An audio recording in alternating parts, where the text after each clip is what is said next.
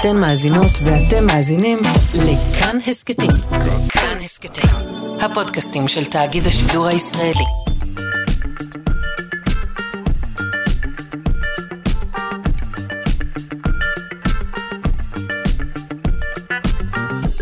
שלושה שיודעים. שוב, בוקר טוב לכם, מאזיני שלושה שיודעים, כאן בכאן תרבות. אני מזמינה אתכם להצטרף אלינו לשיחה אה, של שעה על איראן, אה, על שיעה. על אמונה אה, בכלל. אה, נמצא איתנו כבר דוקטור אורי גולדברג מאוניברסיטת רייכמן, אה, שיספר לנו על הנושאים האלו. ראשית, אה, נודה אה, לכל מי שעושים התוכנית הנהדרת שלנו. עורכת אלכס לויקר, מפיקה תמר בנימין, אל הביצוע הטכני דימה קרנצוב. אני שרון קנטור. בואו נתחיל.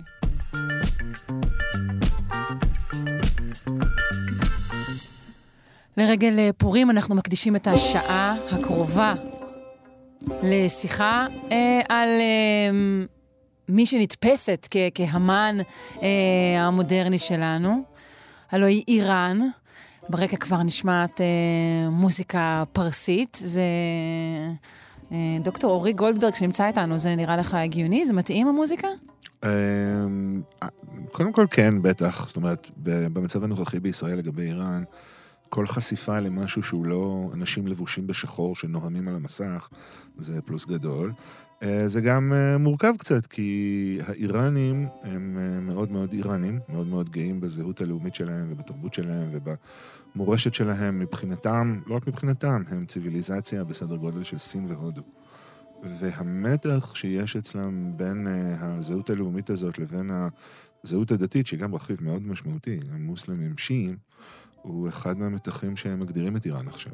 Mm, אוקיי, אז תכף נצלול לדבר הזה, אבל נציג אותך שוב אה, וביתר פירוט. אני כאן באולפן עם דוקטור אורי גולדברג בבית הספר לאודר לממשל, דיפלומטיה ואסטרטגיה באוניברסיטת רייכמן. אז אה, הזכרת שהאיראנים, הם, כידוע לנו, הם שיעים, אה, שככלל באסלאם השיעים הם מיעוט, נכון? Uh, כן, שיעים, אין באמת מספרים מדויקים, זה, יש שני מיליארד פלוס מוסלמים בעולם, אז קצת קשה לעשות מדידות. פעם היה נהוג לומר שהם בערך עשרה אחוז מהעולם המוסלמי, השיעים. Uh, הם כמובן קיימים לא רק באיראן, אבל uh, אין באמת דרך לדעת, מספיק לדעת שהם מיעוט ושהם uh, מייצגים uh, אופציה אמיתית ומשמעותית, אבל הם כאמור לא הרוב. ואיראן היא המדינה הבולטת שבה יש רוב שיעי? כן, איראן היא מדינה שיעית. במובן הזה היא, היא המדינה השיעית היחידה. לא כל אוכלוסיית איראן היא שיעית. איראן בכלל היא מדינה שיש בה גיוון מאוד גדול, אנושי, אתני, גם דתי. אבל הרוב הגדול הוא שיעי, ואיראן היא ממש באופן רשמי מדינה שיעית הרבה מאוד שנים, לא רק מאז 1979. זו דת המדינה. שזו שנת המהפכה. זאת, שזאת השנה שבה הוקמה הרפובליקה האסלאמית של איראן, הגלגול הנוכחי שאנחנו מתאבססים עליו פה בישראל פחות או יותר מאז. כן. אז בואו ננסה להבין אה, מה זה שיעה בעצם, מה, מה, מה ההבדל אה, בין הזרם הזה לבין אה, זרמים אחרים. אה, אולי נמקם את ההבדל הזה ממש בהתחלה, במקום שבו הם נפרדו. אה, זה בעצם ויכוח על מה זו סמכות, מה זו מנהיגות.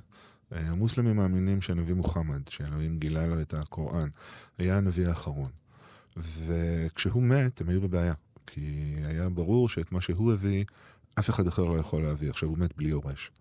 לא היה לו בן. ורוב העולם המוסלמי אמר, בסדר, אנחנו לא צריכים איש. יש לנו את הסונה, את הדרך, את המסורת של הנביא מוחמד, ואנחנו נלך לאורה. מי ינהיג אותנו? מי שמסוגל לעשות את העבודה הזאת. מי שיודע לעשות סדר, מי שיודע להחזיק מדינה, מי שיודע לדאוג לכל הדברים ששליט צריך לדאוג להם. אבל היה חלק קטן בעולם המוסלמי שאמר, מה פתאום? זה בדיוק לא העניין. העניין הוא לא הצלחה בעולם הזה. העניין בהנהגה של הקהילה המוסלמית זה להיות, אה, כמו שחלונות הגבוהים אה, שרים על הנביא יחזקאל. הוא ואלוהים כמו אני ואתה. אה, להיות on first name basis עם אלוהים. Mm. והם בעצם החליטו שלנביא מוחמד כן היה יורש. היורש הזה היה בן דודו וחתנו עלי, ומבחינת השיעים יש שם כל מיני הסתעפויות, יש תת קבוצות בתוך השיעה, אבל הקבוצה המשמעותית ביותר רואה בעלי אה, את האימאם הראשון, בשיעה אימאם זאת מילה מאוד מאוד משמעותית, בזמן שאצל הסונים מדובר בסוג של רב בית הכנסת. כן. פקיד על. כאילו. אז האימאם הוא אה, בעצם אה, מי ששלט, מי שאמור לשלוט אחרי מוחמד.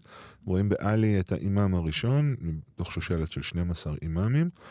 אה, ששלטה בקהילה השיעית, ושלטה בדיוק באופן הזה. זאת אומרת, האימאם נתפס לא כנביא, כמו הנביא מוחמד, אבל כמי שיכול לדבר עם אלוהים, כמי שהאלוהים נגלה אליו, מי שיש לו איזשהו קשר ישיר. עכשיו, הקטע ה... אני משתמש במילה הזאת בזהירות, כחנון שאני. הקטע המגניב בשיעה, אה, זה שהיא התחילה מתשוקה עזה למנהיג בשר ודם, למישהו שיכול למלא את השליחות הזאת, מה שבעולם הסוני לא היה. מישהו שמאחד רוח ומעשה. אבל האימאם ה-12 של השיעה נעלם. אלוהים לקח אותו אליו כשהוא היה ילד קטן, זה לא שם קוד להרג, ומאז השיעים מחכים... לקח אותו, הוא מת? לא, לא. לא. לא, העלים אותו. העלים אותו, אוקיי. פשוט נעלם, נכנס למצב של היעלמות, של הסתר. ומאז השיעים מחכים לאימאם הזה שיחזור. אוקיי. וזה גם מקום שבו השיעים מאוד שונים מהסונים. הסונים לא משיחיים. הסונים מסתדרים עם מה שיש. אין נביא מוחמד, יש מנהיג, לא, וגם אמרת משהו שנשמע לי דווקא מאוד אה, רוחני ויפה, שיש את הדרך, שהסונה היא הדרך, וכל עוד אנחנו הולכים לאורה, אז אנחנו סבבה. וגם הזכיר לי טיפה אה, את ההבדל בין אה, קתולים לבין פרוטסטנטים, מבחינת האם אנחנו צריכים תיווך או שאנחנו לא צריכים תיווך. אה, נכון, אה, באמת ההשוואה לקתולים ופרוטסטנטים היא מעניינת כאן, כי הכנסייה הקתולית תופסת את עצמה, כ... כך היא מגדירה את עצמה, כגופו של ישוע עלי אדמות. כן. ממש הנוכחות הפיזית. הפרוטסטנטים לא צריכים תיווך, כל מאמין לא. לוקח על עצמו. הסונה מצד אחד, אמרת רוחני ויפה, זה נכון מאוד, מצד שני זה גם נורא נורא פרקטי. הסונה אומרת, בסדר, העולם הזה זה מה שיש. אנחנו נסתדר איתו במגבלות, במגבלות הפורמט. אין פה דרך לקוות למשהו אחר, ולכן לסונה אין משיח. אף אחד לא צריך לחזור. כשיבוא יום הדין, יבוא יום הדין, ונראה מה יהיה. כן, נסתדר עם זה אז. בדיוק, אבל אצל השיעים יש כל הזמן מתח בין מציאות בעולם הזה, שבגלל אה, היעדרו של האימאם ה-12, היא אף פעם לא שלמה. גם כשיש פוליטיקה, גם כשיש הכרח ואילוצים, וכל מיני דברים שחייבים לעשות כדי לשים אוכל על השולחן, או, או, או לנצח אויב במלחמה, זה אף פעם לא שלם. הפוליטיקה תמיד יש בה חור, יש בה תמיד היעדר. והרוחניות השיעית התפתחה סביב ההיעדר הזה. זה, זה רק הפוליטיקה? לא, זה בעצם החיים כולם, נשמע לי. החיים כולם, נכון, אבל אני חושב שהביטוי המוחשי וה, והמיידי ביותר של זה, זה, זה בתפיסה הפוליטית. כי השיעים אה, רוב הזמן חיו בתור מיעוט בקהילות סוניות, ו, וכאן אני אגיד משהו שאני מניח שנחזור אליו אחר כך. הדמיון של השיעים ליהודים אה, במובן הזה ובעוד הרבה מובנים הוא מאוד גדול. יהודים הם שיעים ושיעים הם יהודים, כמעט אה, אה, בכל היבט שאני יכול לחשוב עליו. הם חיו בתוך קהילות, הם חיו בתוך מדינות סוניות, הם חיו חיי קהילה, הם לא ראו את עצמם חלק מלא מהמדינה הסונית, אבל הם נאלצו לחיות בתוכה ולהתמודד איתה. וכל התפיסה הפוליטית שלהם, של מה נכון ומה לא נכון, מי צריך לשלוט ומי לא, התפתחה בתוך הדינמיקה הזאת של תמיד להיות... בדלנית.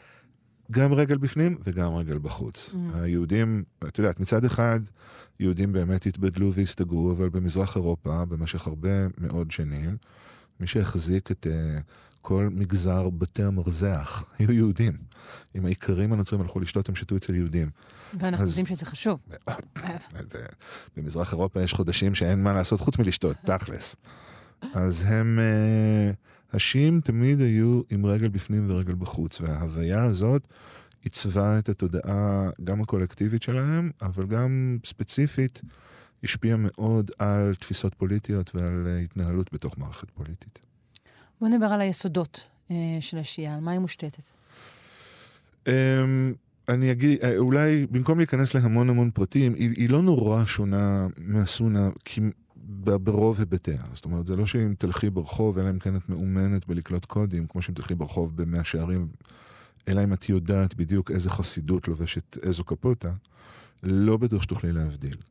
יש כמה הבדלים עקרוניים. אחד זה באמת ברעיון הזה של הנביא מוחמד היה סוג של יורש.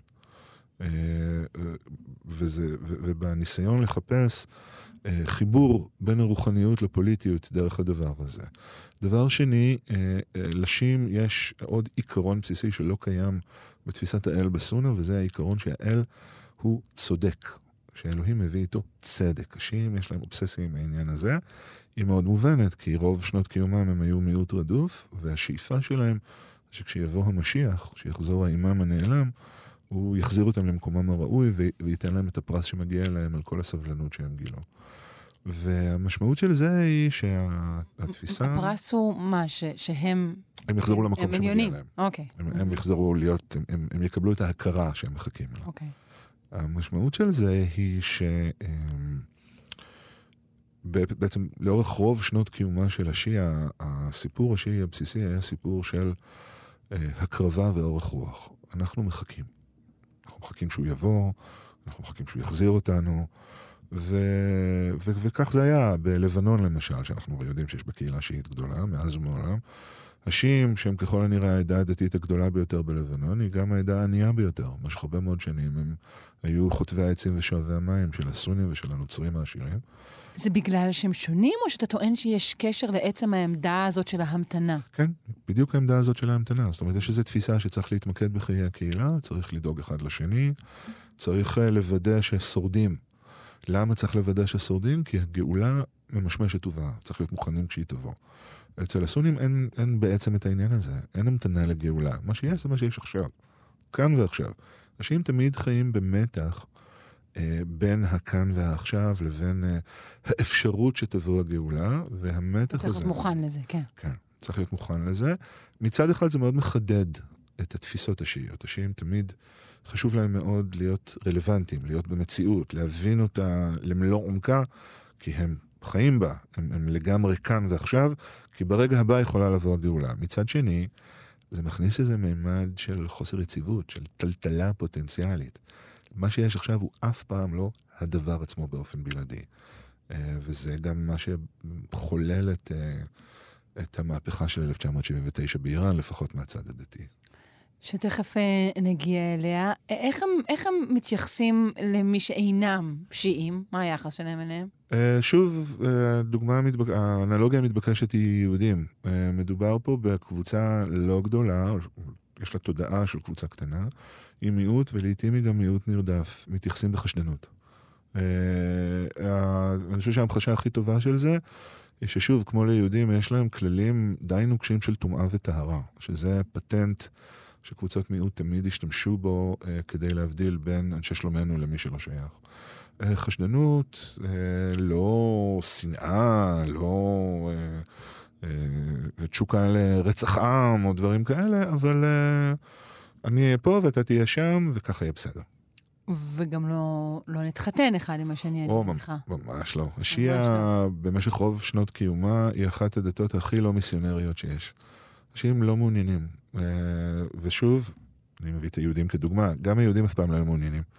אה, הייתה, היו תקופות מסוימות שבהן כן, זה התפשט, אה, וכן היה איזשהו להט מיסיונרי, אבל רוב הקיום ההיסטורי הוא להתייחס מאוד בחשד למי שהוא לא משלי, ובוודאי ובוודאי למי שרוצה להפוך להיות שיעי או יהודי.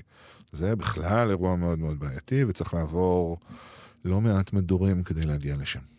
ואיך הם התנהלו באמת תחת אה, שלטון סוני? אז אמרת ש, שבאמת אה, חיים בסוג של בדנות, אבל לא לגמרי, רגל פה, רגל שם. צריכים היו להיזהר? הם היו תחת התקפה תמיד? הם לא היו תחת התקפה תמיד, ובאופן כללי סונים ושיעים חיים יחד מאז שהאסלאם קיים, ומאז שהשיעה קיימת. Uh, הרעיון שאם אתה סוני אתה צריך לרצות להשמיד את השיעים, הוא רעיון מאוד מאוד חדש, הוא באמת שלא היה קיים. אז זה נשמע. מתקדם, בוודאי שזה חדש. לא, לא, הוא חדש. כן. הוא חדש במובן הזה שהם בעצם אולי הגורם המוסלמי הסוני הראשון שדיבר על הרג שיעים בצורה סיסטמטית, ופחות או יותר דאעש. זאת אומרת, חדש ככה. אה, וואו. לא חדש ברמה של אה, 300 שנה אחורה, אני עכשיו לא היסטוריון, חדש ברמה של אה, דאעש. כן. אה, ואני יכול לספר לך אנקדוטה משעשעת, כשאבו מוסא בל-זרקאוי, האיש שנחשב לאבא של דאעש. אה, התחיל להשתעשע ב, אה, ברעיונות המאוד מאוד מסוכנים שלו, הוא הקים מדינה, עשה איזה ניסוי קטן, והקים מדינה אסלאמית בעיראק. ובמדינה האסלאמית הזאת הוא הרג שיעים. הוא קיבל מכתב, שימי לב, מאוסמה בן לאדן, ומהסגן שלו, אה, איימן... אה, יו, עכשיו, אה, לא משנה, uh-huh. מהסגן שלו, שאחר כך נהיה ראש של קאידה ומת גם הוא, uh-huh. הוא קיבל מהם מכתב שהודיע לו שהוא חייב להפסיק לעשות את זה, כי המדינה האסלאמית תקום רק ברצון התושבים ורק מתוך הסכמה. ואם הוא הורג לא דרכנו. אם הוא הורג שיעים לא תהיה הסכמה כזאת. זאת אומרת, לא מדובר פה על מכתב מהאו"ם. הטרוריסט הבכיר ביותר בעולם, הוא כתב לאיש שהרג שאסור לו להרוג שיעים. לא פוליטית, לא הלכתית, לא אסטרטגית. אז uh, סונים לא הרגו שיעים. Uh, וכל הסיפור על uh, סכסוך סון אישי שאנחנו שומעים עליו, שמניע את הפוליטיקה המזרח תיכונית, זה ספין סעודי. זה הסעודים מוציאים כדי לתת לעצמם לגיטימציה להיות אלימים ותוקפניים במזרח התיכון. האיראנים אף פעם לא הרגו סונים, גם לא ראו לעצמם חובה כזאת, גם יש להם לא מעט סונים בתוך איראן. והאסלאם הסוני ככלל התייחס לשיעים בחשד מה, אבל אף פעם, אף פעם לא רוצה להרוג אותם. מה היחס אה, של השיעים לדתות אחרות? איך הם אה, יהודים, נוצרים? אה... בכלל, יש להם איזשהו יחס? מעריכים אותנו? אין להם שום בעיה. אה, לאסלאם ככלל יש אה, גישה אה, מקבלת מאוד כלפי הנצרות והיהדות. זאת אומרת, בוודאי שהמוסלמים עליונים, כן? אבל uh, תחשבי על זה כמו על מערכות הפעלה, בסדר? כמו שפעם לכולם היה Windows, גם היום אני חושב לרוב האנשים יש, אבל היום זה כבר פחות דרמטי. המוסלמים תופסים את עצמם כשדרוג האולטימטיבי של מערכת ההפעלה המונותאיסטית. זאת אומרת, אם אתה באסלאם, כל הפינות שלך סגורות, אין לך על מה לדאוג. עכשיו, יש עקשנים, פנאטים, שמתעקשים עדיין להשתמש ב-Windows Vista, או ב-Windows 95, או whatever. כשהם מתקשרים למרכז התפעול של מייקרוסופט, הם מבקשים מישהו שיבוא לעזור להם לתקן, אתה לא יכול להגיד להם, אין. אבל מצד שני, אתה צריך להחזיק טכנאי מיוחד שעוד יודע מה זה Windows Vista, אז אתה שולח אותו ושהם ישלמו. זה פחות או יותר מס הגולגולת שהמוסלמים מפעילים על יהודים ונוצרים, אבל בקוראן כתוב, אלוהים נתן לבני האדם את התורה, משתמשים במילה הזאת באופן ספציפי, ואת האינג'יל, את האבנגליון, את ארבע הבשורות שמספרות על חייו של ישו.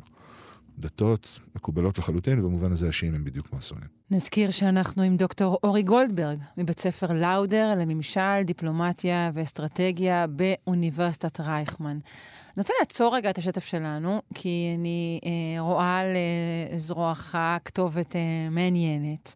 אה, זה כתוב בערבית, נכון? אני רואה נכון? כן, את רואה נכון, כתוב okay. אוקיי. בערבית, זו כתובת אה, שבאמת נמצאת במסגד אה, ליד העיר הטורקית בורסה, היא בערך בת 400, וכתוב לי על הזרוע אה, נור על הנור, אור על גבי אור. אה, זה תיאור של אלוהים מפסוק, שאולי הפסוק הכי מצוטט מהקוראן, הוא נקרא פסוק האור, הוא נמצא בתוך פרשה שנקראת פרשת האור, והוא בעצם אומר, הפסוק הזה בעצם אומר שבעיניים אנושיות אי אפשר להבין את אלוהים כנקודה מרוכזת של טוהר. האדם לא יכול לתפוס את יחידותו של אלוהים. כשאדם מסתכל על אלוהים, כשאדם קולט את אלוהים בחושיו, מה שהוא רואה זה אור על אור על אור על אור, ריבוי אינסופי.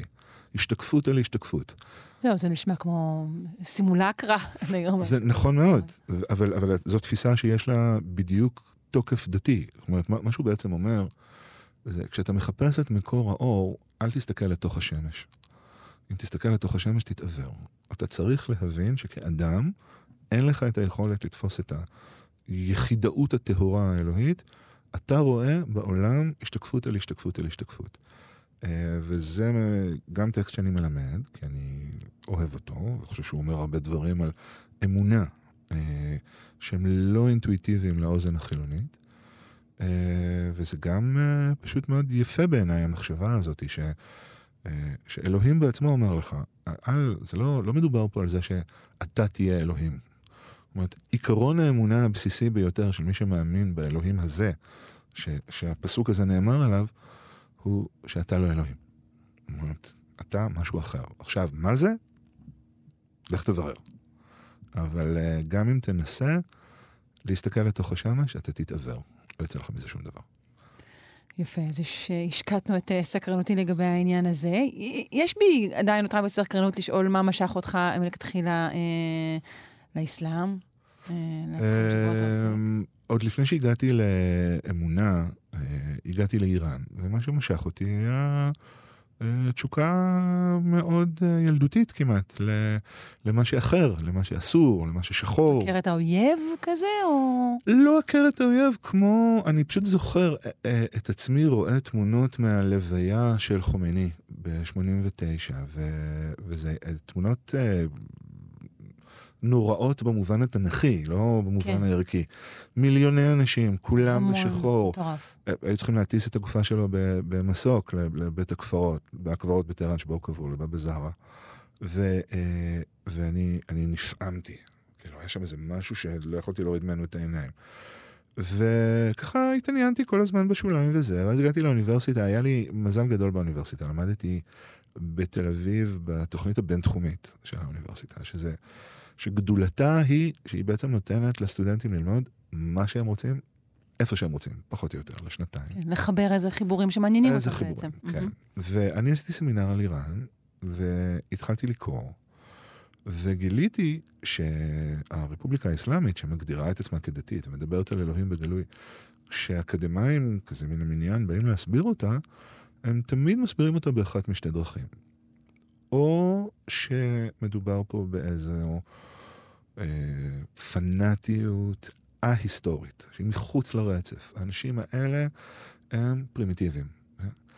או שמדובר פה בכלל במשהו אחר. זאת אומרת, אין כזה דבר באמת דת. אין כזה דבר באמת אמונה. זה תמיד שם קוד למלחמת מעמדות, או למאבקים בין מגזרים, או ללא יודע מה. כלומר, אתה מוצא שיש הכחשה של, של, של הדבר עצמו? חוסר יכולת. כאילו, אני אפילו לא חושב שזה מודע. השפות המחקריות של האקדמיה, גם של ההיסטוריה, גם של התחום הזה שפעם קראו לו מזרחנות, אה, בוודאי ובוודאי ששל מדעי המדינה וסוציולוגיה, לא יודעות להתמודד עם המשתנה הזה שנקרא אמונה. הם, שוב, אם אני אהיה נחמד עליהם, אני אגיד שבמובן מסוים, בנו אותם כדי להכחיש אותו. אומרת, הדבר הזה לא אמור להיכנס לתוך הרשתות החישוביות של אף אחת מהדיסציפלינות האלה. אבל אז היה מדהים לגלות שיש אה, מדינה שלמה והנהגה, וזה איזשהו ניסוי כזה שמתנהל ומצליח, ואף אחד לא חושב שהם אשכרה מתכוונים למה שהם אומרים. זאת אומרת, אף אחד לא חושב שכשהם אומרים אלוהים, הם באמת מתכוונים לאלוהים. זה תמיד, תמיד, שזה הסבר אחר. עכשיו, זה לכשעצמו היה נראה לי אה, ביזאר ברמות שלא ידעתי להסביר. המשכתי לקרוא עוד, והבנתי בשלב מסוים שכנראה מה שלא נכנס כאן לשיח זה באמת האלמנט התיאולוגי, זה שמדבר על אלוהים ומה זה להאמין באלוהים. ואז עשיתי מהלך שלא התקבל בברכה על ידי המנחה שלי בדוקטורט ועוד כל מיני אנשים אחרים. והתחלתי לקרוא תיאולוגיה, גם יהודית, גם נוצרית, דברים שאנשים דתיים כותבים על חוויית האמונה שלהם. ואני, לא תאמיני, אבל מהרגע שהתחלתי לקרוא את הדברים האלה, איראן ממש הסתדרה יפה.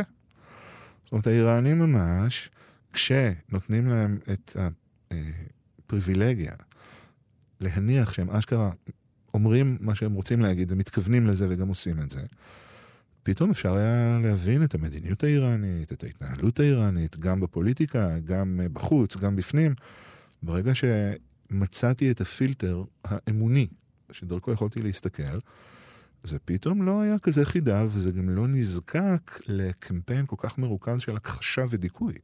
פתאום זה היה דבר. אה, ומאז... כשאר הדברים בעולם. כן. תופעה שאפשר לדבר עליה ולחקור אותה. לגמרי. אז בואו באמת נחזור לאיראן. מה קורה שם ב-79? אמ, קודם כל, מתרחשת מהפכה, אבל הדבר הראשון שצריך לדעת עליה, זה שזאת המהפכה העממית הרביעית שמתרחשת שם מ-1891. זאת אומרת, ב-1891 הייתה הראשונה, ב-79 הייתה הרביעית. כלומר, זה רצף סוער. איראני מאוד, אה, אה, אמיתי מאוד, אה, אורגני. הדבר השני שצריך להבין לגביה זה שלקרוא לה המהפכה האסלאמית זה רק חוכמת הבדיעבד. כמו כל שלוש המהפכות שקדמו לה, המהפכה הזאת הייתה מהפכה של קואליציה. באיראן יש מהפכות רק כשנוצרת קואליציה. הן אף פעם לא מהפכות שמובלות על ידי מגזר אחד עם אג'נדה אחת. זה ממש חוק היסטורי. אה, ואת המהפכה הזאת בכלל לא הובילו הדתיים. אה, מי שהוביל אותה הייתה קבוצה אה, גם של אליטות, אבל גם של עניים, שהייתה להם אה, זיקה גם למפלגה הקומוניסטית וגם בכלל לאתוס של צדק חברתי, שהוא מצד אחד קומוניסטי, אבל אני מזכיר, גם מאוד מאוד שיעי, השיעים מאוד חזק בקטע של צדק, והם כולם התנגדו למדיניות, ה... למדיניות של, של השאה, של מוחמד רזה שאה אה, לבית פהלוי, אה, והם הובילו את המהפכה הזאת. למה בדיוק הם התנגדו במדיניות שלו? אה, העניים התנגדו לזה שהוא בעצם בנה את הכלכלה סביב מעמד הביניים, ושכח אותם. סיפור מפורסם הוא על ההחלטה שלו לחגוג 2,500 שנה להולדתו של כורש הגדול, אה, שהוא ראה את עצמו כממשיך דרכו. הזמין הרבה מאוד אורחים מהעולם לפסטיבל מפואר, ובנתיב שבו נסעו האוטובוסים שהובילו את האורחים, הוא בנה מסכים בגובה של מטרים רבים, כדי שהם לא יראו את שכונות העוני בדרך. אוקיי? ממש כזה. Mm-hmm. העשירים אה, התנגדו בגלל שהשאה רצה... אה, אה, לערער מהיסוד את הסדרי חלוקת הכוח באיראן, שתמיד היו רב-ראשיים. האליטות תמיד נהנו ממנעמי השלטון ביחד עם המלך, השאר רצה שהכל ירוכז בו, הוא גם היה דיקטטור, אז האליטות התנגדו לכיוון הזה של המדיניות. אה, אנשי הדת ברובם הגדול תמכו בו, כי האתוס השיעי הוא שאנשי דת תומכים במלכים, אלא אם כן הם עושים משהו שנחשב עוול דתי יוצא דופן. אה, קבוצה קטנה של אנשי דת, בהנהגת אותו החומני, אה, לא תמכה בו, הרבה בגלל שהם תפסו את המדיניות שלו כמתמערבת יתר על המידה וכזו שמעדיפה איראניות על פני שיעיות, אה, וזאת הייתה ההתנגדות. אף אחד מהאנשים שהובילו את המהפכה לא חשב, לא דמיין שבסופה תהיה רפובליקה אסלאמית. אז, אבל במובן זה, העובדה שהתנגדו לו בעיה שהוא העדיף איראניות על פני אישיות, זאת כן הייתה מהפכה דתית מאוד. קודם כל, קודם כל הדת, לפני. רוב האנשים, גם אלה שיצאו להפגין ברחובות, אבל בעיקר המנהיגים, ממש לא תפסו את המהפכה הזאת כמהפכה דתית. הם תפסו אותה כקרב על, מה, על, על איראן, על מה זאת האיראניות. מה כן קרה? אה, השאה מאוד מאוד פחד מהקומוניסטים. הוא למעשה מאוד פחד מכל אפשרות של התבטאויות פוליטיות נגד שלטונו. הוא לא פחד מהדתיים. למה הוא לא פחד מהדתיים? כי הוא היה ממש ממש משוכנע שאם הוא יראה לאיראנים איזה כיף זה להיות uh, בעולם הגדול, הם יעשו מהדת מה שעושים ממנה בעולם הגדול. עניין פרטי, לא, את יודעת, כל אחד בזמנו החופשי. כמו שחשבנו, שאם ניתן לאנשים קניונים ומקדונלדס, לא יעניינו את כל מיני דברים אחרים. תן לי, הם יבלו מספיק טוב. בדיוק ככה. אז הוא סגר את כל האפשרויות להתבטא במרחב הציבורי. חוץ מהדתיים, כי הדתיים, הוא באמת חשב שהדתיים פשוט אה, יהפכו להיות אה, אה, תחביב. ומה קרה? האופוזיציה האיראנית לשלטונו, מכל הכיוונים, למדה לדבר דתית. אז בשביל המרקסיסטים, אימאם עלי היה המנהיג של מפלגת הפועלים המהפכנית הראשונה בהיסטוריה, זאת הייתה הבשורה שלו. בשביל העשירים, אימאם עלי היה מגן זכות הקניין והשוק החופשי. במשך כמעט עשרים שנה, כל ביטוי של מחאה ציבורית באיראן הולבש בבגדים דתיים. המנהיגים הלא דתיים היו משוכנעים שהם אה, עושים, אה, הם מתגלחים על הזקן של ה... כן, שזה רק שיח כזה. רק כן. שיח, זה רק דיבור. יגיע הרגע, וברור שהמבוגרים האחראים יתפסו את השלטון. הגיע הרגע, אה, ההפגנות הלכו והתעצמו נגד השעה בסוף 78, תחילת 79. והם שמו לב, מובילי המהפכה, שאנשים יוצאים לרחוב בתכריכים, מוכנים למות למען המהפכה, כי המהפכה הוסברה במושגים של צדק. וצדק זה מושג דתי. אה, ואז התחיל, אחרי שהשעה ברח, התחילו סכסוכים בין כל המובילים, שכל אחד מהם חשב שהוא ראוי. ובשלב מסוים האייתולה חומייני, שחשב על הדבר הזה גם בשנות גלותו, בשנות ה-70, אבל לא, לא, לא, לא עשה את הקפיצה, הוא ואנשיו פתאום הבינו שלהם יש את רשת הקשר הפוליטית הטובה ביותר באיראן, ושאם הם רק מוכנים לקחת את הצעד הנוסף הזה, הם יכולים לעשות מה שהם רוצים. והם עשו. הם תפסו את המדינה, הם הציגו לציבור מתווה של רפובליקה אסלאמית, שזה דבר שלא היה, ואף אחד לא ידע מהו, והציבור אישר אותו במשאל עם פתוח ודמוקרטי, ומאז קיימת רפובליקה אסלאמית. אני חוזרת למה שאמרת, על ההבנה שלך שצריך, אה, גם, גם באקדמיה, שצריך לגשת לדבר הזה של, של אמונה כ, כ, כמושג שיש להכיר בקיומו הממשי, אה, נקרא לזה ככה. Mm-hmm. ו, ורק הבנה כזו יכולה באמת להסביר את מה שאמרת עכשיו. אני מסכים איתך. אני חושב שיש פה, זאת אומרת, תראי, כל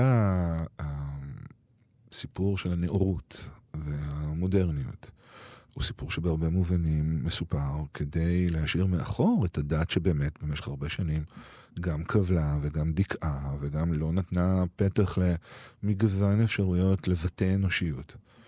מצד שני, אה, הדת לכשעצמה מעולם לא הייתה אה, אידיאולוגיה פוליטית. זה דבר שאני חושב שהרבה אנשים חילונים מתקשים להבין. בישראל יש לנו קושי גדול עם זה, כי דתיות כאן היא הדבר הכי פוליטי שיש. אבל דת כדת יכולה להגן על ולקדם את אה, אה, האידיאלים והעקרונות הכי שונים שאת יכולה להעלות על הדעת. הנה, בקלות רבה אימאם עלי היה מהפכן מרקסיסטי ו- ובעל אדמות בורגני. אין שום בעיה, דת, דת מקדשת ומסוגלת לקבל את כל הדברים האלה. דת היא חיים, היא לא אידיאולוגיה. ובאמת אה, אה, מובילי המהפכה באיראן היו רגילים לשבץ את הדתיים לתוך איזושהי רובריקה. הם לא ייחסו להם את היכולת אה, להסתכל על מארג של חיים שלמים, כי בעיניים מודרניות, רק הדרך הרציונלית, הנאורה, הליברלית, איך שאת לא רוצה לקרוא לזה, היא הדרך להבין מערך שלם של חיים. ו... כן, הבעיה עם הנחת הרציונליות, תמיד הבעיה. מסכים איתך לגמרי. אה, הנחת הרציונליות וגם ההנחה של הרציונליות היא, היא, היא ממצה. מספיק להגיד רציונליות, ובזה תיארת את כל קשת החוויה האנושית. וואי, זה מה זה לא נכון? לא, זה לא. מה זה לא נכון? אבל אנחנו מגלים, שוב, אז מה זה ארגוני טרור שיעים? אתה אומר, אין, אה, כל הזמן עושה איזה הפרדה. אין כל כך ארגוני טרור שיעים. אני יודע שבישראל השתרש הביטוי אה, מתאבד שיעי, וזה בגלל שפיגוע ההתאבדות הספקטקולרי ביותר, הראשון שהיה פה באזור, אה, הרימו שיעים בלבנון כשהם אה, התפוצצו בשגרירות הברית בביירות. אבל הרוב המוחלט של מתאבדי העולם, בטח המוסלמים, הוא סוני. הג'יהאד הרדיקלי, הטליבן, דאעש, המחשבות האלה על אסלאם שדורס ו- ושובר והורס, ו- הם סוניות. השיעים הם שמרנים, הם חיים לעצמם, הם לא ממהרים לאמץ יוזמות ליברליות, אבל הם לא טרוריסטים באופן די גורף ועקבי. אה, ו- ו- ושוב, טרור הוא מילה שהיא תמיד בעיני המתבונן. זאת אומרת, להסתכל על חיזבאללה בלבנון ולהגיד זה ארגון טרור. לא אמרת הרבה. אה, חי- חיזבאללה הוא מצד אחד ארגון טרור, ומצד, זאת אומרת, ארגון שעוסק בטרור, אבל מצד שני הוא גם ארגון שמחזיק על עצמו את רווחתם של מיליונים מתושבי לבנון. אה, בונה כבישים, סולל כבישים, בונה בתי ספר, מקים מרפאות. דרך אגב, אותו דבר נכון גם לגבי חמאס, אוקיי? אה, אם אנחנו לשנייה מדברים על טרור ולא על שיעה. אה, להגיד, זה ארגון טרור, כל דבר שהוא עושה הוא טרוריסטי.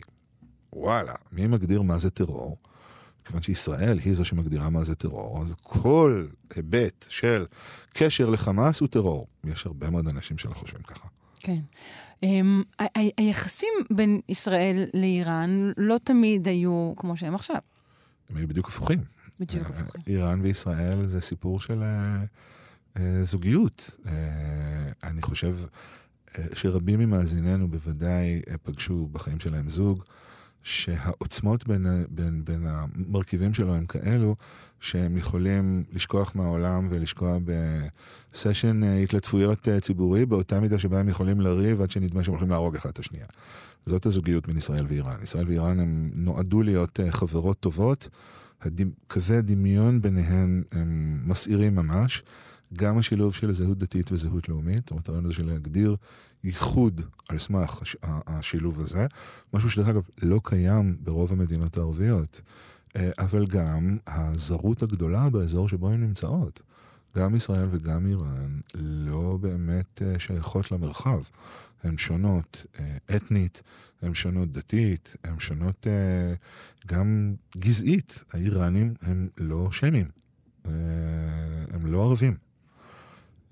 אה, הן שונות בשפה, הן שונות במסורת, וכמו שאמרתי בהתחלה, הרכיב הדתי הוא רכיב מאוד משמעותי. תודעת המיעוט הזאת, ההשקעה הגדולה של הזיכרון הקולקטיבי בטקסטים, בלימוד, במחשבה, אלה יסודות מאוד שיעים ומאוד יהודיים. לא סתם איראן וישראל היו חברות כאלה טובות, לא סתם הן אויבות מרות כל כך. אבל הן אויבות בעיקר בגלל אה, גישה אה, האנטי-נאורה, האנטי-מערבית, דברים כאלו שהתפתחו באיראן מהמהפכה ואילך? לא, לא משוכנע שאני חותם על מה שאת אומרת. בוודאי שהגישה הזאת והצגתה של ישראל כשטן הקטן עזרו מאוד, אבל אה, הן אויבות... אה, בואי נאמר, בואי נאמר כזה דבר, נפריד, לשני, נפריד את זה לשני חלקים. אה, בכל מה שנוגע לניהול המלחמה בשנים האחרונות, מאז שאיראן הוכרה כאיום הקיומי על ישראל, אני חושב שבאופן אה, אבסולוטי פורמלי, מספרים, תקיפות, אמצעים, אה, ישראל מובילה. זאת אומרת, ישראל היא התוקפן. לא באופן חד משמעי, לא שאיראן היא חלילה קורבן, כן? יש פה מלחמה. אבל ישראל תוקפת לפחות כמו איראן וכנראה יותר. אה, ישראל תוקפת בתוך איראן. ישראל מחסלת אזרחים איראנים על אדמת איראן. ישראל אה, אה, הורגת איראנים באופן אה, סיטוני, בסוריה, בלבנון, מנהלת מערכים עצומים נגד איראן, גם דיפלומטיים, גם פוליטיים, אבל גם חשאיים ומבצעיים. לא שאיראן לא מנסה לעשות את אותם דברים, אבל א', לאיראן אין את היכולות. אה, וב', אה, באופן כללי, מי שיוזם במלחמה הזאת זאת ישראל, האיראנים רוב הזמן מגיבים.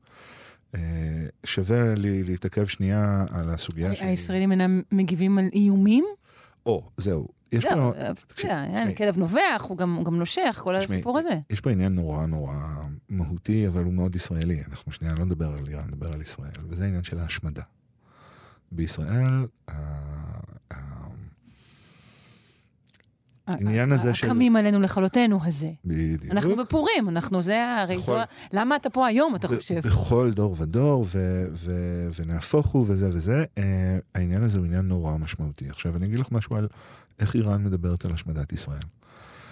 אה, כמעט באופן מוחלט, מה שאיראנים אומרים, ואני עומד מאחורי דבריי, זה אם ישראל תתקוף באיראן, אם ישראל תתעסק איתנו, אם ישראל תנסה להפיל את המשטר, אנחנו נשמיד אותה. זה תמיד עם תנאי.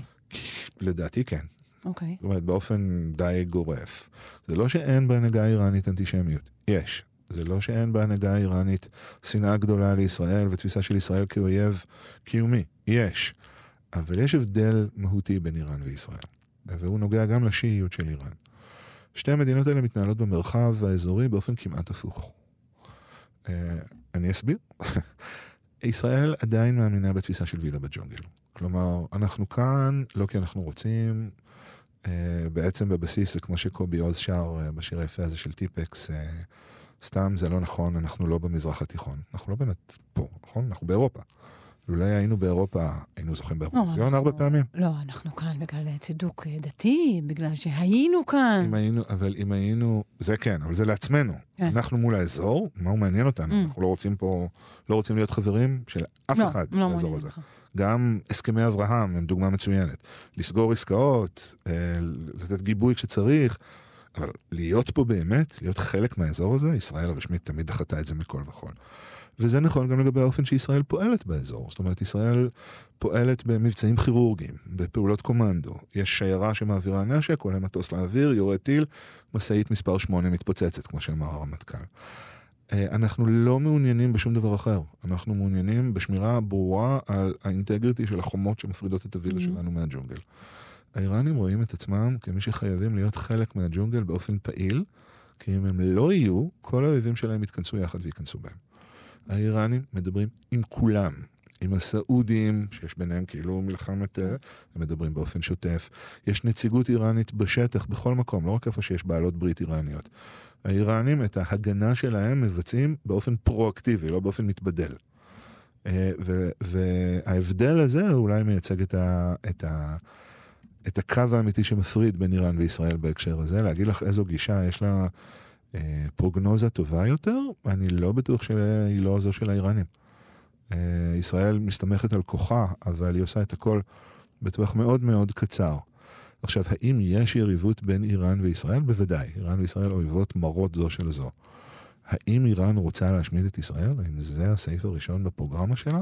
לדעתי, כמו שאני מבין את המדיניות שלהם, ממש לא. אה, לא רוצה, ש... לא אוהבת את ישראל. לא, לא- שולחת לנו משלוחי מנות. ממש לא, לא אוקיי. מציינת את פורים כחג אה, לאומי בהקשר הזה, למרות שכל פורים המנהיג העליון בא לבקר בבית הכנסת הגדול של אה, טהרן. שוב שווה להזכיר, באיראן יש היום כ-8,000-9,000 יהודים, הקהילה היהודית הגדולה ביותר במזרח התיכון. הם לא שם כי מחזיקים אותם שם בכוח. אה, יש פה הבדל משמעותי, והסיפור של ההשמדה גורם לנו ל... להתאבסס, אבל אה, להגיד לך שאני חושב שזה... אה, ש, שהמנהיג העליון קם בבוקר ושואל את עצמו אם ישראל עדיין עומדת? אנחנו עם אה, דוקטור אורי גולדברג, מבית ספר לאודר לממשל, דיפלומטיה ואסטרטגיה באוניברסיטת רייכמן. אנחנו לא מציינים רק את פורים היום, אלא גם את יום האישה. אה, ורציתי לשאול אותך על אה, מחאת החיג'אב באיראן, שזו אולי התופעה, אה, אחת הבולטות שמגיעה אלינו משם בשנים האחרונות. זה משהו שיש לו סיכוי? השאלה היא למה אנחנו מניחים שהמחאה הזאת חותרת. קודם כל, כבר עכשיו, גם כשהמחאה הזאת קצת דעכה מבחינת הגילויים ההמוניים שלה, אנחנו לא רואים הרבה הפגנות גדולות, אנחנו לא רואים שיבושים של מרקם החיים. אבל מה שאנחנו כן רואים, יותר ויותר, ממש בשיטפון גדול, זה נשים שלא עוטות את החיג'אב במרחב הציבורי. ואנחנו רואים לא רק את זה, אלא אנחנו רואים ששלטונות הרפובליקה האסלאמית לא אוכפים את החוק שמחייב נשים לעטות חיג'אב במרחב הציבורי. זאת אומרת, יש כאן, וזה דרך אגב מאוד מאוד מתאים לרפובליקה האסלאמית. היא מאוד מאוד פרגמטית, היא לא, היא כמעט אף פעם לא נלחמת בשדים שהיא לא יכולה לנצח. כן, לא, היא היא נלחמה תקופה, אבל היא עשתה שהיא... לא- מעשים שלא יעשו. אבל היא הבינה שהיא לא יכולה. היא הבינה שאין אין לזה תוחלת.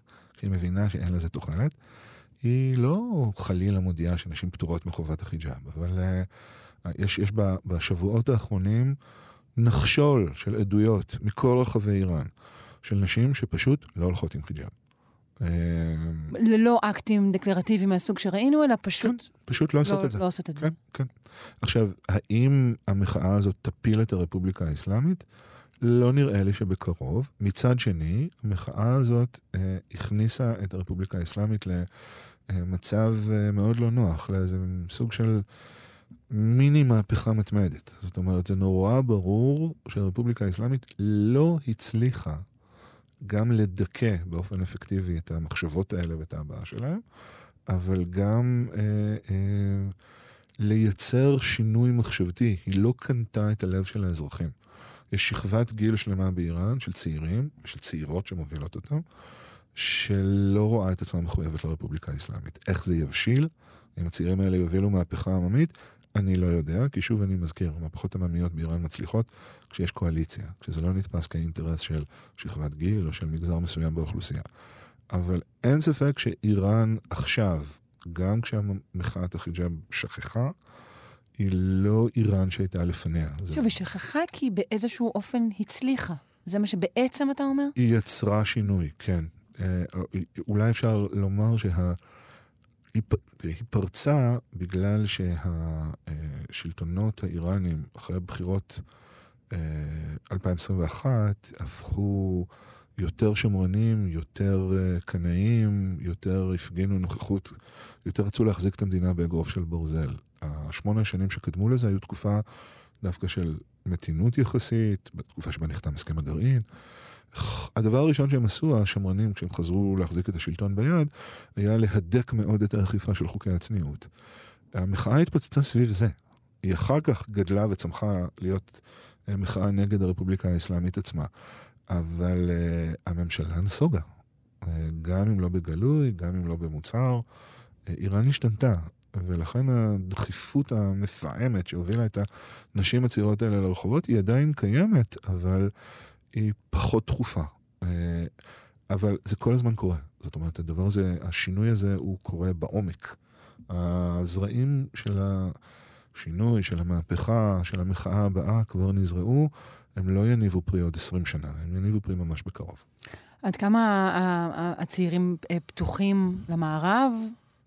אה, מאוד פתוחים, מאוד משכילים. אה, אחד המאבקים שהרפובליקה האסלאמית אה, כשלה בהם, והודתה בכישלונה, זה הניסיון לשלוט על האינטרנט באיראן.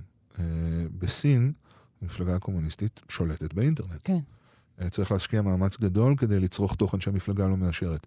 באיראן, ממש לא. זאת אומרת, יש גישה לתכנים טלוויזיוניים מחו"ל, יש גישה כמעט חופשייה, לא לגמרי חופשית, אבל כמעט חופשית באופן מוחלט לאינטרנט. הצעירים האיראנים לומדים באוניברסיטה, משכילים מאוד. אחת מהסיבות שאיראן בכל זאת רוצה להצטרף לעולם, גם, גם תחת שלטון מהפכני שמרני, זה כדי להשביע את הרעב הגדול של צעיריה, לקחת את כל הידע שלהם ולעשות איתו משהו בעל ערך. ובאופן כללי, אה, אה, היבט של ההתנהלות האיראנית שהוא משמעותי זה שאיראן באמת רואה את עצמה כציוויליזציה עולמית. היא רוצה מקום ליד השולחן של הגדולים. היא לא מוכנה להיות פחות מסין והודו. לשם היא חותרת. וזה נכון גם לגבי אנשי הדת השמרנים ביותר, הם מאוד מאוד איראנים. לקראת סיום אמרנו שנחזור לזה, ויש לנו באמת כמה דקות, וזה בעצם לקרבה או לדמיון שאתה אה, מוצא בין השיעה לבין היהדות. נגענו בזה קצת, אם תרצה להרחיב. אמ, בואי נאמר שצריך ממש להתאמץ כדי למצוא מקומות שהן לא דומות. מדובר באמת בדתות, אה, בקבוצה דתית קטנה. מדובר בקבוצה דתית שבמשך הרבה שנים, הרבה מאוד שנים, לא היה לה כוח פוליטי ביצועי. ולכן את המהות שלה, את הזיכרון הקהילתי שלה, את הנורמות שלה, היא השקיעה בלימוד, בטקסטים. אה, השיעים הם, אם נלך שנייה לציבור החרדי בישראל, השיעים הם, הם מה שנקרא מסנגדים, הם ליטאים, הם לא חסידים. זאת אומרת, העבודה שלהם מתבססת על למדנות, על ניתוח, על בקיאות גדולה ב, ב, בהוויה, לא ברוחניות. אה, ומהבחינה הזאת, השיעים הם גם אה, לעיתים קרובות מאוד פוליטיים, כמו שהיהודים היו מאוד פוליטיים בהרבה מדינות שבהם הם ישבו. הם לא התבדלו מהחברה הכללית. אה, במזרח התיכון גם יהודים הובילו מאמצים פוליטיים, אבל גם באירופה. השיעים אה, לא תמיד הכניסו אותם לתוך הפוליטיקה הסונית, אבל השיעים תמיד היו פרשנים חדים אה, שמנתחים באזמל מאוד מאוד מחודד את המציאות, ותמיד היו מאוד מודעים אליה על שלל דקויותיה. אה, אותו דבר, אבל גם מבחינת המנטליות החברתית-תרבותית. אה, אה, אתה לא שש להתחתן עם לא שיעי או לא שיעית. אתה בתוך הקהילה שלך, הקהילה היא רשת הביטחון הבסיסית שלך. הרפובליקה האסלאמית היא איזשהו ניסיון להרחיב את ההוויה הקהילתית הזאת לרמת המדינה. במדינת ישראל זה לא בדיוק מה שקרה. זאת אומרת, ישראל ראתה את הקהילתיות היהודית כאיום על המדינה. היה צריך לגרום לכל היהודים האלה איכשהו להידבק. אז היה ניסיון לבנות מדינה שתהיה מסגרת ממלכתית אה, כזאת מאוד ברורה, שתובעת השתייכות אליה לפני השתייכות לכל דבר אחר.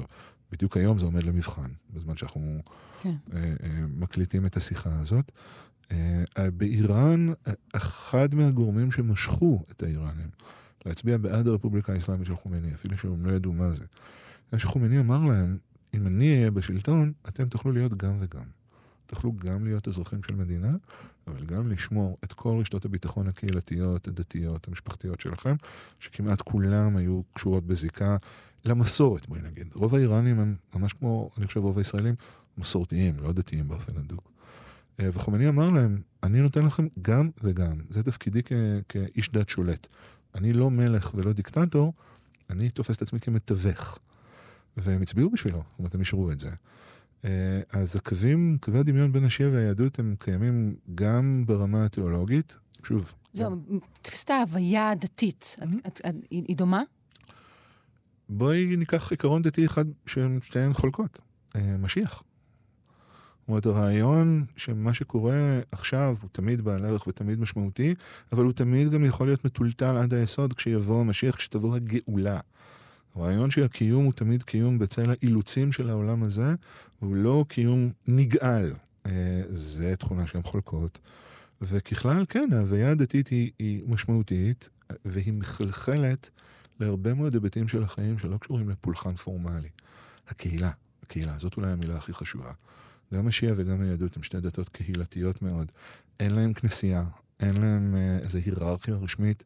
יש להם קהילה ויש להם את המילים שהם סוחבים איתם בציקלונם במהלך הנדודים שלהם וההתפתחות שלהם, ויש להם גם את ההמתנה, את ההבנה הזאת שצריך להשתדל להיות טובים ככל האפשר בכל רגע נתון, כי בכל רגע נתון אתה מחכה למשהו אחר, למשהו שאולי יתרחש.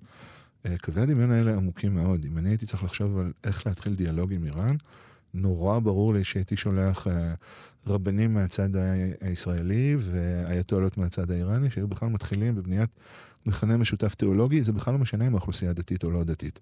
קווי דמיון ועמק שווה ממש נמצאים שם כדי להגיע אליהם. מעניין. ובין לבין גם אולי הבנתי איכשהו על למה אמונה ודת אה, עשו איזה מין, אפשר להגיד, קאמבק חזק כל כך, כי כשהעולם כולו אה, בעצם נותן את התחושה שהכל יכול להתערער, אז, אז אה, תיאוריות כאלה של ערעור גדול שמגיע, זו בטח שעתן היפה. אוי, לגמרי. אני חושב שהיום אנחנו, האידיאל שהתחנכנו עליו, שאפשר לדעת דברים באופן נטול משוא פנים, מבוסס עובדות, היא בערעור מאוד משמעותי היום. יש מצד אחד יותר מדי נתונים, ומצד שני אין מקורות סמכות מקובלים, אין מישהו שיש לו מעמד מספיק. פעם חיים יבין היה אומר, זה הספיק. היום אין דבר כזה, ואנשים שרוצים לחיות בתחושה של אמת, שמבססים את החיים שלהם על אמת, מוצאים את עצמם, אני חושב, יותר ויותר נאלצים להאמין, לא לדעת. לא להאמין לאלוהים ולשליחיו, אבל להתקדם בעולם מתוך החוויה הזאת של אמונה.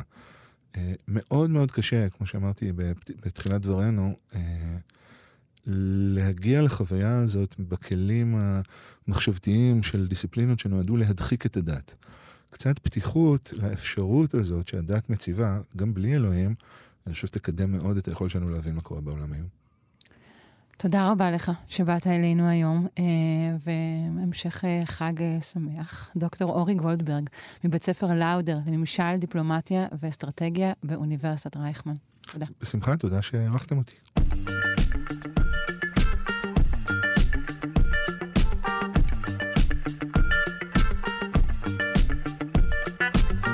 תמו להן אה, שעתיים של שלושה שיודעים, אה, בהן אה, שוחחנו גם על פורים, גם על יום האישה. אה, מזכירה שאם אתם רוצים אה, להאזין לנו שוב, או להשלים דברים שהחמצתם, אנחנו משודרים בשידור חוזר בשעה שמונה בערב, וגם כמובן אה, קיימים כהסכת ביישומון של כאן, או בכל יישומון אחר. תודה רבה לאלכס לויקר, לתמר בנימין, לדימה קרנצוב. אני שרון קנטור, מאחלת לכם המשך יום טוב. ביי ביי.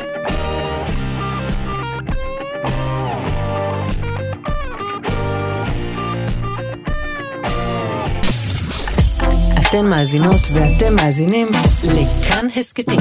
כאן הסכתים, הפודקאסטים של תאגיד השידור הישראלי.